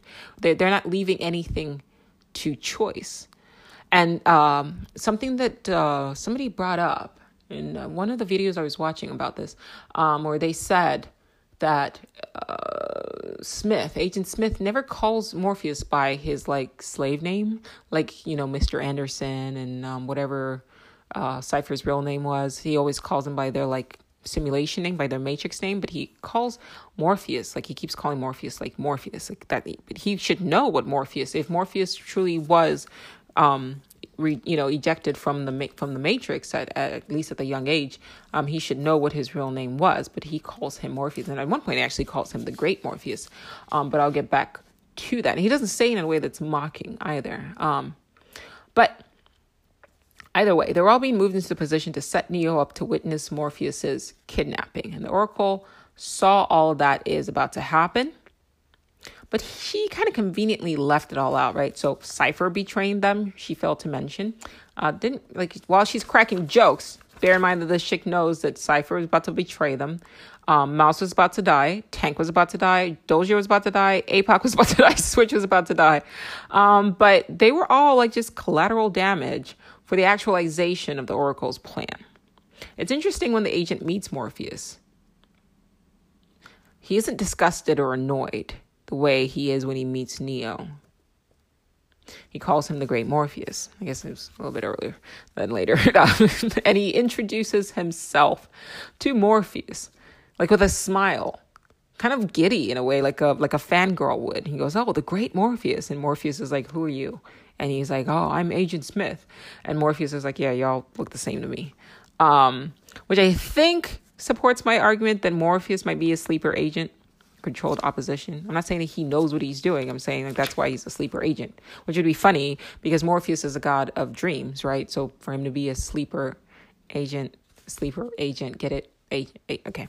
Um, after meeting the Oracle, you see a change in Neo's behavior. He becomes more assertive, more impulsive, bolder, right? Which, considering the parallels to Alice in Wonderland, it's probably a result of the cookies, as well as the prompts or nudges given to him by the oracle. And what I mean by that is, in, in, in Alice in Wonderland, she takes uh, a, a potion, right? Liquid. She drinks it and it alters her body, it alters her behavior, right? So, or her, her, her physical form, I should say, um, within Wonderland so that she can have certain experiences or have a better, navigate Wonderland uh, a bit easier. Okay. And now we have liquid, which would be the potion version of um of uh I should say the the, the liquid pill that he's given that Morpheus that Neo is given that Morpheus presents Neo. You ever noticed that there why it was pills with their liquid in there? So the red pill or the blue pill, those are there's liquid in those pills. So I think the liquid pills in the capsules, whatever, is supposed to represent like it should be the parallel. It's supposed to be the parallel to Alice's potion, and then the cookies are that the that the oracle presents to Neo are essentially the parallels to the cake, right? And but instead of affecting his body, because obviously the simulation um, is, a, is a construct of the mind, it, it affects Neo's mind. Okay, so now we see Morpheus as he's tied up, right, by the agents. Um, he's been captured, and Smith is delivering his monologue about humans being shitty or whatever, blah, blah, blah. Um, and in the real world, uh, Cypher's betrayal is discovered. And as Tank makes the move to simply unplug and kill Morpheus, the Oracle's priest, uh, Neo suddenly stops Tank. Now, bear in mind at this point, like even the agents are expecting, like, the agents except for Smith, because Smith takes off his earpiece. Um, the other agents are expecting uh, Morpheus to die because it's protocol to unplug if they're captured. If any red pill is captured, they know their protocol, which is to unplug, but they don't unplug. And the reason why they don't unplug is because Neo suddenly remembers the oracle's nudge that he would have to choose to save himself or Morpheus from de- from death. Okay, first of all, Neo is not in danger. it's not a choice between saving his life and saving Morpheus's life. Like he's safe in the real world. It's only Morpheus that's in danger. And it's not really a choice to save him, himself versus Morpheus, but rather to put his life in danger in order to rescue Morpheus, not to mention the lives of the guards who were killed in the process. Okay, so now think about all the people who have died now as a result of the Oracle's plan and the nudges and, and, and, and all of that, right? So the protocol was simple you unplug if captured. But Neo has broken protocol because of what the Oracle suggested and what she said. And to prove that he was in fact the one, which is why the the the oracle didn't tell him or wouldn't tell him that he was in fact the one. Because she needed him to sort of be on the fence about it so that he would choose to follow her advice to make the decision and satiate his ego in the process. Like the oracle says, would you have broken the vase had she not said anything? No. Would any of this shit be happening right now had she not said anything? No. So now he's off impulsively, putting his life in danger in order to prove something. Putting everybody's life in danger because also, bear in mind, what is in Morpheus's head? The codes, right? To destroy Zion, which is what Agent Smith is trying to get. But I guess fuck that, right? Let's just go, just jump in. Uh, eh, eh, he he's not. It's not even about him saving Zion. This is supposed to be the hero, but he's not choosing to make the logical choice. He's he's being rational. He's going after Morpheus to essentially prove something to other people. Um, he's being controlled by the Oracle. It's not a choice. Um, even though he thinks that he's in charge of himself, he's not. Right? So we see Neo go from being a passive character and beginning to be more active. We see him suddenly overcome his fear of heights to then leap out of a helicopter, okay, to catch Morpheus. But I, as I've said, I don't think that these changes are natural. Like I said, I think that these things only occurred because of the nudging, coercion, and outright interference of his code by the Oracle's cookies and coercions. Okay? Now, after Morpheus is rescued, Neo protests that um, he isn't actually the one. Okay, seems kind of weak considering everything that he's done. However, Morpheus confirms that deception is essentially how the Oracle works. She, quote, tells you what you need to hear. What Morpheus doesn't say is that she tells you what you need to hear in order to get you to do what she wants you to do in order for your beliefs and your actions to bring about her the, her, the desired outcome that she the outcome that she desires. So now we're close we're now close to the end of the movie. And neo once again encounters agent smith. Okay? So he's told to run. Run. But now he believes that he is a chosen one. So he be- behaves in a way that he believes a hero should behave, staying to fight instead of running away. Remember I don't know if you guys watch some of my lives, but I uh, people always ask me, "What are you?" Right? What what are you? What's what religion do you subscribe to? Are you Christian? Are you Buddhist? Are you you know Gnostic? What what are you? Are you, what do you? And I'm like, I I don't I don't accept your labels. Stop trying to pin me into a label because the moment you accept a label, you are defined by that label. The label essentially controls you. It's a way of people fitting you into a box and then controlling your behavior because all of a sudden now you start to try to act like what a Christian is supposed to be, what a Buddhist is supposed to be, what a this is supposed to be, what an actor is supposed to be, what a what a thinker, what a philosopher, what an artist. Like fuck your labels. Right? Like I might say that I'm a this today, but I'm not adhering to that because I could be something else tomorrow. Don't ask me for a label because I'm not going to allow myself to be controlled by the definition. And that's exactly what happened to Neo. He becomes controlled by the definition of what he feels a, a hero should behave. So he stays to fight instead of running away. So now we have a showdown between the now hero and what we have been told is the villain. Right? So they have a meaningless fight.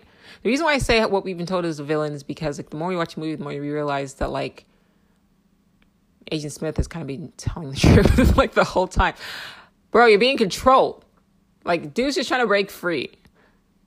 Okay? Is he all the way evil?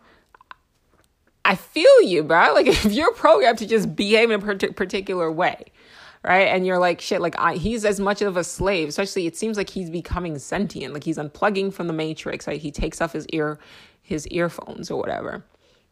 Right? This is a dude that's like, I don't want to do this shit. Like he kind of goes a little AWOL or whatever. But he's like having a hard time because he's like, I don't understand why you keep thinking that you have choices here when all of this shit is predetermined. We're in a simulation. Like, I don't understand how he's the villain, but whatever.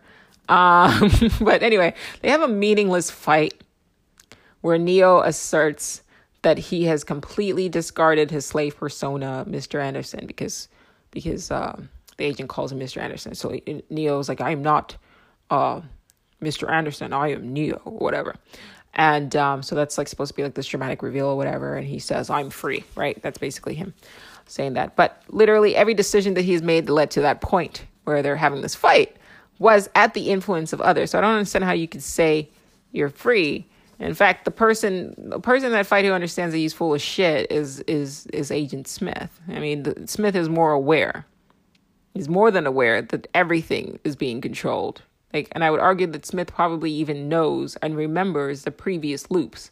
Oh, speaking of loops, so at that scene, before that scene, you see like a train come, uh, and it, the train says loop and then uh, it's the same train that I think had come the first time that had caused the conversation that Neo was having with Trinity to end, and then it's that same train that loops again that hits uh, Smith, and then he emerges out of the train. Um, that is not a coincidence, like coincidence rather, um, and I think it supports my argument that this was all just a fucking loop. Um, that's just been done. And he was always the one but he was the one six time six times rather and his memories just keeps getting wiped over and over and over again. Um, but at this point of this movie i think that the only choice that neo has made throughout this whole entire movie and we're seeing it finally at the end of the movie was either to run up the stairs or stay and fight which i guess good for him. Though once again his bravery his quote bravery could have just could be attributed to the Oracle's cookies altering his code. So, is that really, once again, a choice when he's been influenced by external circumstances? Right? Hmm. Um, but check this out. The reason why he had to be there in the train station having that fight in the first place was because Trinity decided that that was the exact moment to give her little weird ass speech um, about love or whatever um, that promptly got uh, interrupted by I think a gunshot or whatever, and she was able to exit the simulation, but he wasn't. Right, the the the the phone got shot. Um, and the reason why she was given the speech at that particular moment was once again, what did she say? Well, the Oracle told me this. At no point does anybody go, why does this, why does the oracle keep coming up in like all of our conversations? Like, what is going on? We're supposed to be free, and yet we're being controlled by a religious figure who turns out, surprise, controlled opposition. In fact, her speech was about what the oracle had told her about him. It was interrupted, but she finishes it later on, obviously. Um, and I'll get to that. Either way, him staying to fight was not his choice, and it ended up being a waste of time because he ends up running away anyway up the stairs. It just, yeah. And then he runs and goes to back to room, I think 303 or whatever, where this whole thing started. So now it cycles. The beginning is at the end. But then as the door opens, he met he meets Agent Smith, who pulls the trigger, shoots him in the chest. And as he lay dying, Trinity, who's in the real world, starts talking to him. She finishes telling him what the oracle, here she is again, uh, told her, which is that the man that she will fall in love with is the one. okay, but remember how the oracle tells Neo that no one can tell you whether or not you're in love? And nobody can tell you whether or not you're the one? And yet, now think about it. Just like I gave the breakdown as to Neo and, and Trinity from you know from that whole thing about how he admired her from afar and now it's like oh my gosh she's like into me wait what that's the oracle's oracle's nudging. Okay? Trinity has been sequestered in the ship with no real eligible mates. Okay? I'm assuming she's heterosexual. Um so uh, the blonde I forget her name she's gone. Um that that's not a partner. Um Tank and Dozer I think have families in like Zion, so that's not an option. Morpheus is obsessed with the prophecy, and I think he like like to the point where he like ended a rela- relationship with Niobe. I think that's her name or whatever. So he's not a partner. So she and then I think that she literally just so that she's not alone had settled for Cypher which is why Cypher is being fucking weird in the beginning, and he's like, like in the middle when she's like out, he's like talking to her, and he's like super close to her in her face. Like I think that they had dated and then broke up. Even when she he says, "Well, you never used to bring me food," like they dated. So I'm sorry. Um, first of all, it seems like she has kind of low standards if she's dating Cypher. Not saying that Cypher is a bad guy. He just kind of seems a bit, you know, edgy if you get what I mean. Like he's he's a weirdo, but it was like she just didn't want to be, you know, alone. And I get it. But we've seen all these dating shows. Like you put people together, like they're just gonna go with whatever it is that's there, right? Like okay, so it seems that Trinity literally would have fallen in love with any eligible male in the in the vicinity of her ship. I know it sounds cynical, but it's true when you're on a dating site or when you're looking for a relationship, most of us aren't searching the entire fucking world for a mate. You better hope that your your true love or the one or your soulmate is within within a 20 mile radius of your city. Okay? So the oracle planted the idea of the one and love. The very the very same thing that she says nobody can tell you. She tells them. She plants the idea in both of their minds so that he makes the choice that he later makes way in movie in the in the last movie when he meets with the architect. So the, at the end of the first movie, or whatever movie it is where he meets with the architect and he's given once again bullshit choices. So at the end of the first movie, he speaks. Oh, the end. Okay, but close to the end. So now, now, Trinity says that shit. Um, you're the one I really love. He hears it and then he wakes up. Now, I'm wondering too, like, if the cookie that she gave him altered his code so that he couldn't die in the Matrix. That it's, I mean, it's not hard to change that, right? To make it so that if he dies in the Matrix, he doesn't die in the real world. That's not hard to do. Um, and I say that because um, I have a suspicion that he may be a program. And if that's the case, or at least partially a program, and if that's the case, you can see that other programs don't die, right? Uh, how many times does Smith fucking die? He just changes bodies. Um, you have the ghosts, uh, the two twin ghosts or whatever that programs, like they don't die. Um, so like, yeah, it, it wouldn't have been hard to like to just alter his program so that he would he wouldn't yeah. But all that does is and and to to to, to serve the function of making it so that people believe what she says because it's through what she says that she has power. So anything she can do to sort of reinforce that, she's going to do because it helps her reach a particular outcome, a desired outcome. All right. So now at the end of the first movie, Neo picks up a payphone and he says he's talking to essentially he's talking to architect, but we don't know that yet. And he's saying, um, this is what he said. Um, he tells him that he knows what he's going on. He's going to change the world. He's going to show human human beings a world without rules, a world without controls, borders, or boundaries, where anything is possible. He de- he then says, "Where we go from here is a choice that I leave to you." And I leaves me with a sigh. Like, bro, you have learned nothing. Okay, like, like you. It's sort of ironic and kind of funny, and in a way, it's laughable that this this this entity that has been controlling the entire movie, and yet still thinks that he has a choice, is telling the entity that has controlled him with the illusion of choice that he's going to leave him a choice. Like that's funny to me. That is funny to me. So now Neo is the sixth incarnation. And once again, I'm going to reiterate, I think that it's the same Neo that is just sort of reincarnating over and over again. And I would argue that the entire cast of characters have looped the same lives over and over again. In a meeting with the architect, architect says the process has altered Neo's consciousness. It's interesting, right? But if you're like if you're having if you're reincarnating and you're looping right it's it sort of changes you on one level. Um, but i would also argue that the architect saying that is confirmation that the cookies or whatever it is that people have been giving him have also changed him as i've altered him right altered his code. Okay so there's that. Um two um, he also says to, to Neo, the, your first question is pertinent but not important. So he knows the question that Neo is about to ask before Neo asks it. Okay?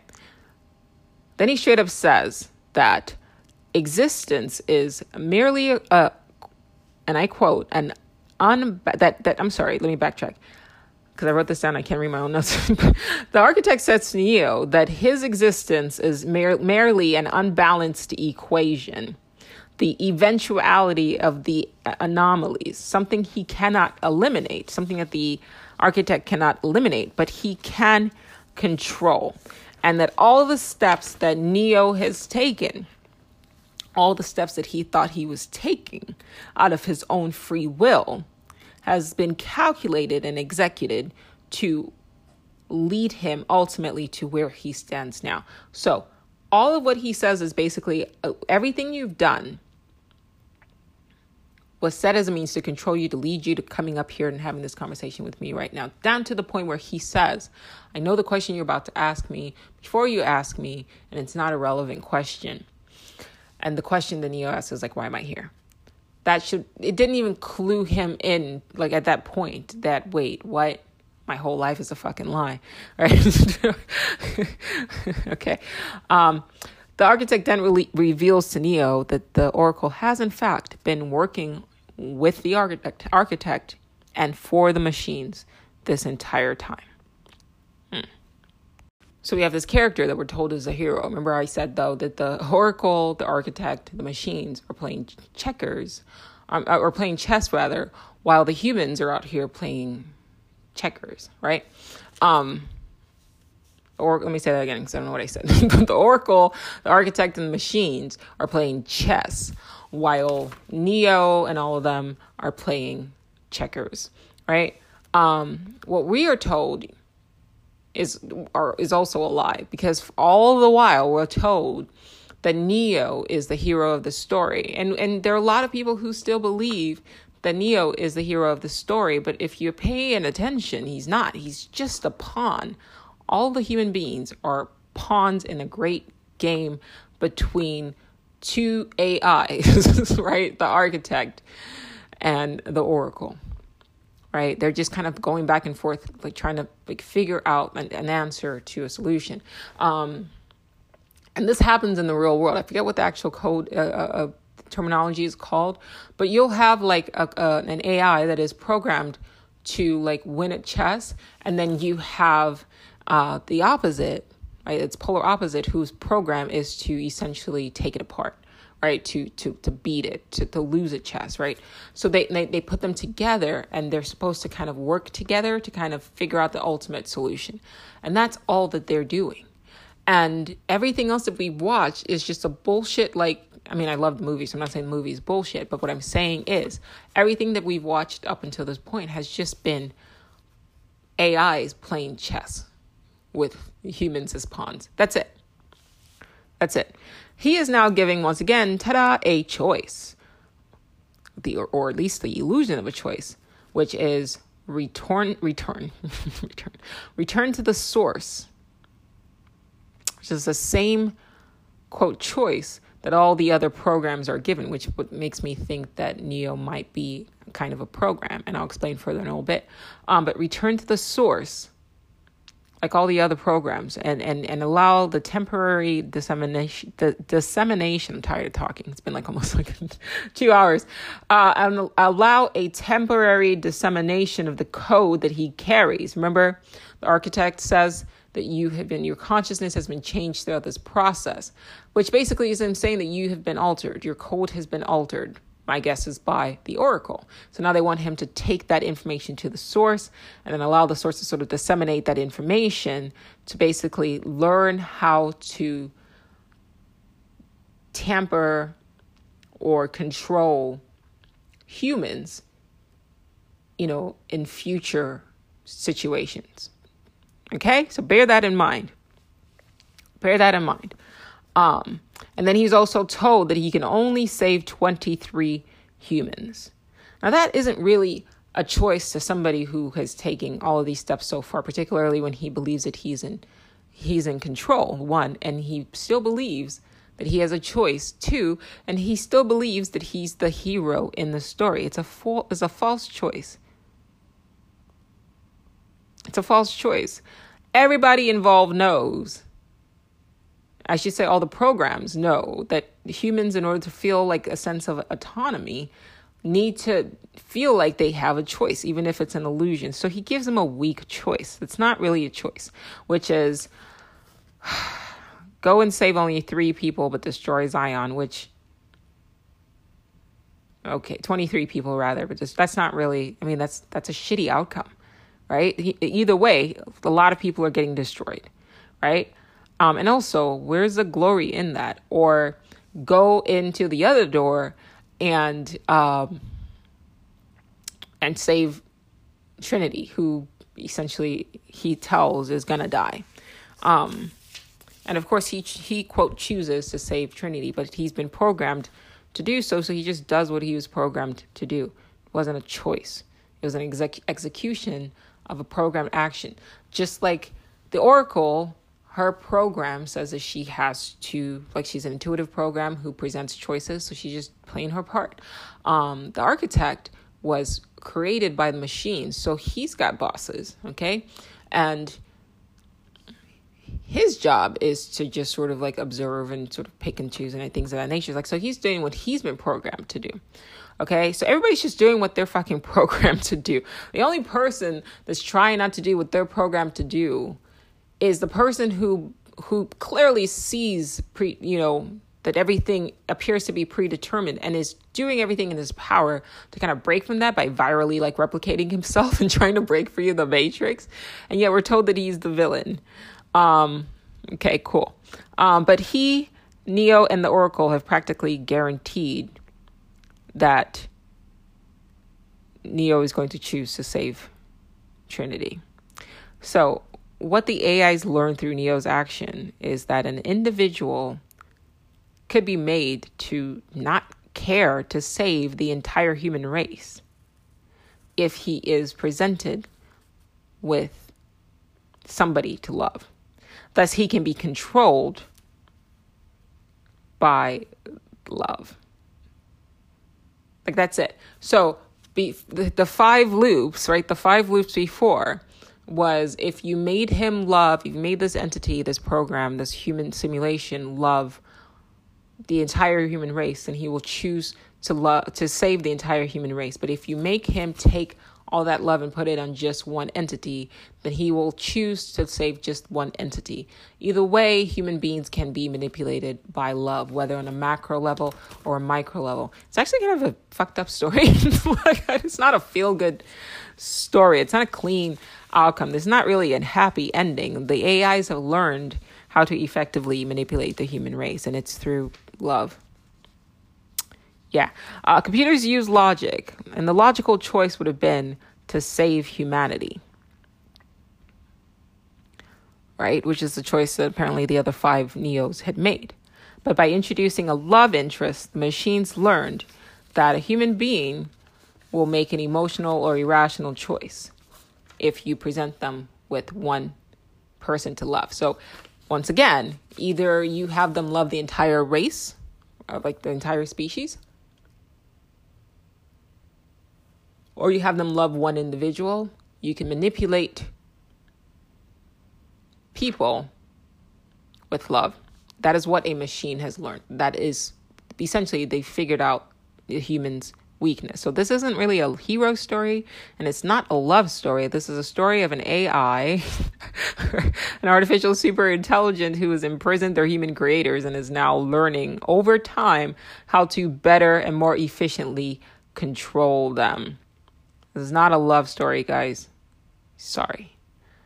Um, I keep thinking back to the fact that the the train at the end of the movie once again keeps saying loop. And I and I've kind of told you why I think the whole thing is a loop. I think about the fact that Neo, when he encounters a Mer- Merovingian, the Merovingian doesn't seem surprised at seeing him all he seems surprised by is that he can stop bullets. So my guess in that is that the whole entire thing had looped before and then just little adjustment had been made over time. Right, the same casting characters essentially doing the same things over and over again within the programs, making slight alterations to the codes of the people in the game. It also seems that the machines keep resetting the program every time Neo chooses to save humanity. It's almost like that was not the desired outcome. But when he chose not to save humanity and instead chose to save one individual, they patched the matrix rather than resetting the entire thing. So, once again, when Neo chooses one person over the entire human race, that seemed to be the actual desired outcome. It seems to me the machine wanted to know what would make an anomaly, right? A person who's predisposed to rebel against a simulation. What would make an anomaly that arises choose the destruction of the human race? Even if it meant that the person that they were like allowing the entire human race to die was just one entity that was essentially destined to die anyway, it was just one person. So e- either way, they've won. Either way, the machines win, which then means that Neo isn't, in my opinion, a real human. I think he may actually be a simulation of an anomaly that could possibly arise that the machines are preparing for pre- preparing for should such a situation actually occur, because that's what simulations are for. So, as you see, the same story can be retold in a different way by me, a different author. Which is the truth? Is a story of the Matrix a story, a love story, where a, a zero becomes a hero and saves all humanity? I, I don't see how he does that. They're still in the fucking matrix, right? They're still plucked up.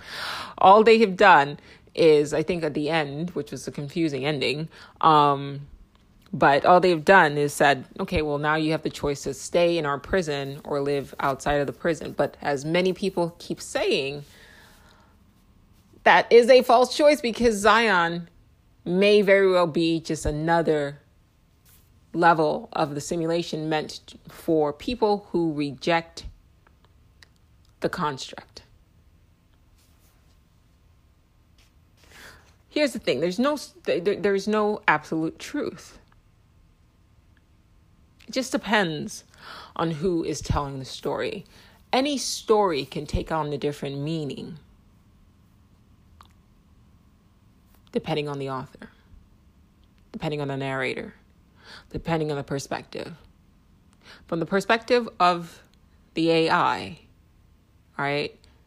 The humans deserve to be confined. I mean, it's it's kind of it's it's the only logical thing, rational thing that they can do because the attempts right?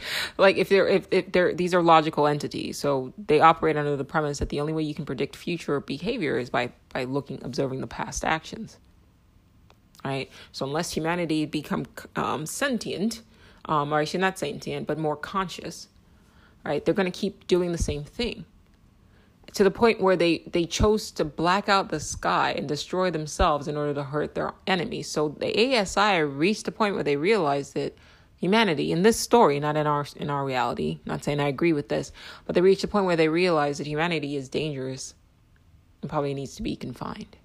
And that at any point in time, if they're allowed to be free, they will just try to destroy them again. Right? There's a hope that humanity can learn to live in quote peace, which is what they discussed at the third at the end of the third movie and peace with the machines. That is their hope, if machines can hope. But I think they understand that the probability of that is low, which is why there, there is still a simulation, right? And ultimately, what the, both the Oracle and the architects, their goal is can we create a construct where we cannot wipe out our enemies because I, I, I do think that while they say that every time the the matrix cycles they're only given a choice uh, neo was only given a choice to allow 23 human beings like, like that's bullshit. Because when they show the pods there's like billions of humans. So clearly billions of humans can't procreate in 100 years. I think that he's just presented the choice. So all of that is still a simulation. I'll say that again. All of that was still a simulation because that's what computer programs do. I don't think Zion was ever like really wiped out. I think that something else is going on where the the the machine, like the the literally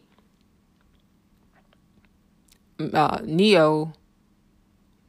You know, I I said I said Morpheus was a program, um, but they could all very well be simulated humans that are within a simulation where the machines are trying to to basically figure out how to essentially keep humans placated in the matrix. So all of this, Zion everything, even the people who think are people are only just simulations of people. Which is why Neo's code can be changed. But yeah, that was fun. Um, yeah, that was fun. Um, I'm gonna end by sort of the reiteration. There's uh, there was sort of a fun a thought experiment that I had, a conversation I had with one of my friends. We were talking about Homelander. I don't know if I mentioned this before. Sometimes I record episodes and I don't post it, except for the time I accidentally posted it, um, which that bonus episode on my YouTube channel.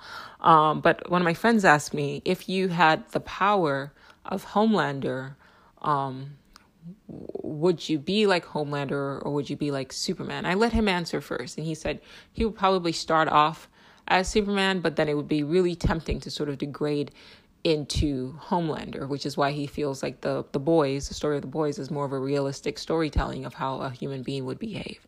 Then he asked me what I would do. Would I be more like Superman or would I be more like Homelander? And I said, uh, neither. Fuck that. Look, the whole idea of this whole concept where people are told with great power comes great responsibility um, is just another aspect of control.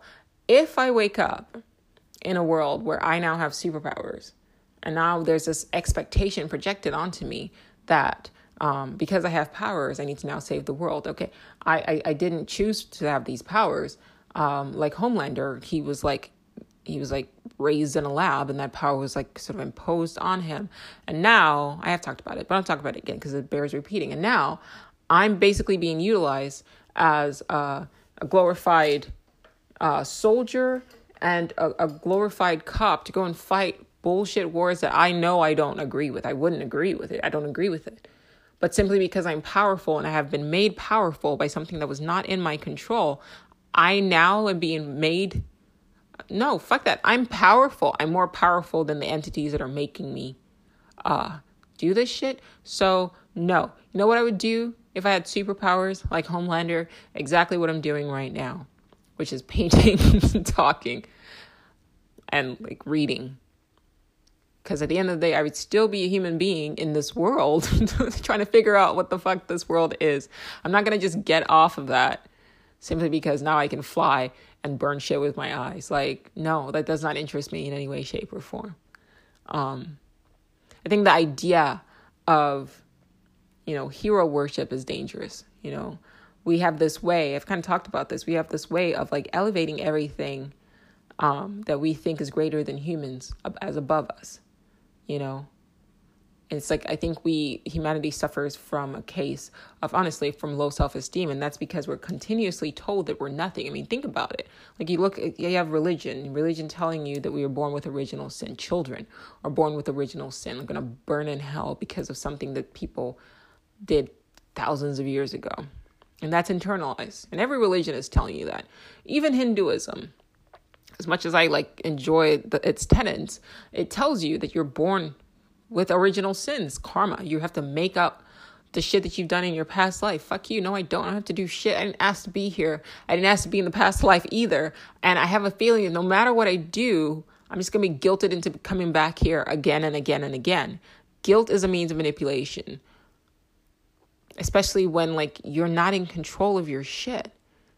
It's all a scam. I have a skit on my TikTok channel where I posted, and I, I keep telling you guys, don't trust Dr. Holly Graham. Like, just because she sounds sweet doesn't mean, you know, that she's like good, right? And and the skit goes, uh, she says that uh, the most surefire way to be reincarnated into the system as a particular ethnic group or gender or sexual orientation is to hate them.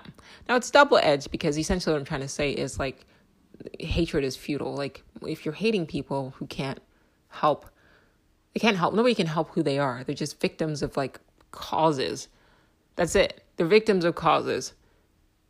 And now, now you're seeing the effect of causes that they could not control, right? I talked about inherited, you know, generational trauma, but not to mention predeterminism, predeterminism and, you know, the illusion of choice and all this shit that's like pulling at people in society and all this stuff. Like the fact that people are the way they are, it's not their fault. But on the opposite end, I'm also speaking to the fact that, and I said that in comments, I didn't so much in the video, I said in the comments, the, the system that keeps plugging you back in doesn't give a fuck whether or not you hated people. It just wants you going back in the system.